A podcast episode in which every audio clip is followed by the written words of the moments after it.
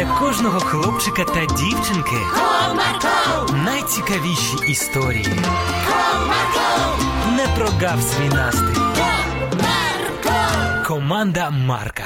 Привіт, друзі! А як ви відноситесь до капризних та вередливих однолітків? Ось наша героїня намагалась їх змінити своїм гарним ставленням. Як гадаєте, в неї вийшло? Тож давайте уважно слухати.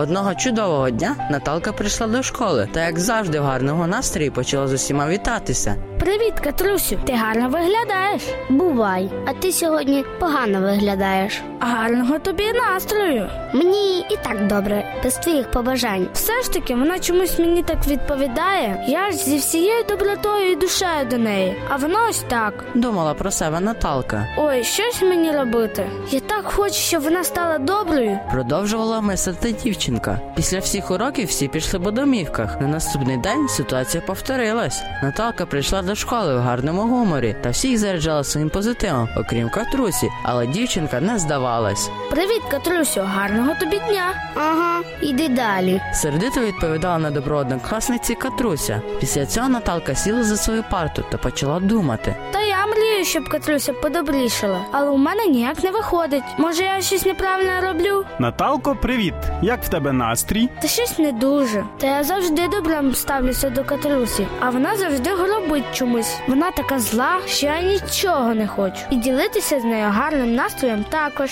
Ах, ось в чому справа. Тепер я все зрозумів. Так, ситуація не дуже приємна, але ти не зупиняйся. Я думаю, що ти скоро зміниш ставлення цієї дівчинки до себе. Ви справді так вважаєте? Так, бо добро завжди перемагає зло. Мені дійсно потрібно і далі з нею гарно спілкуватися. Можливо, колись вона подобрішає. Дякую вам за пораду. Звертайся. Далі кожного дня ситуація повторювалась. Наталка з добром підходила до Катрусі, а та по злому їй відповідала. Аж поки одного разу не сталося дива. Наталка, як завжди, прийшла до класу та почала з усіма гарно вітатися. Привіт, Катрусю, як ти? Все добре, дякую, що запитала. А ти як?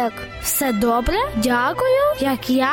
Дивувалася Наталка. У мене все добре. А що сьогодні таке? Та нічого. Просто ти завжди так гарно відносишся до мене. І Я зрозуміла, що не можна грубити у відповідь. Це нечемно з мого боку. Нічого собі, я так здивована. Ти така молодець, що вирішила не грубити. Більше того, мені так подобається твоя звичка дарувати усім гарний настрій, що я також хочу так робити. Я не проти. Давай разом робити цей світ трішки добрішим. А давай! Ось така історія, друзі. Тому ніколи не відповідайте грубістю та не забувайте, що добро завжди перемагає зло. До зустрічі!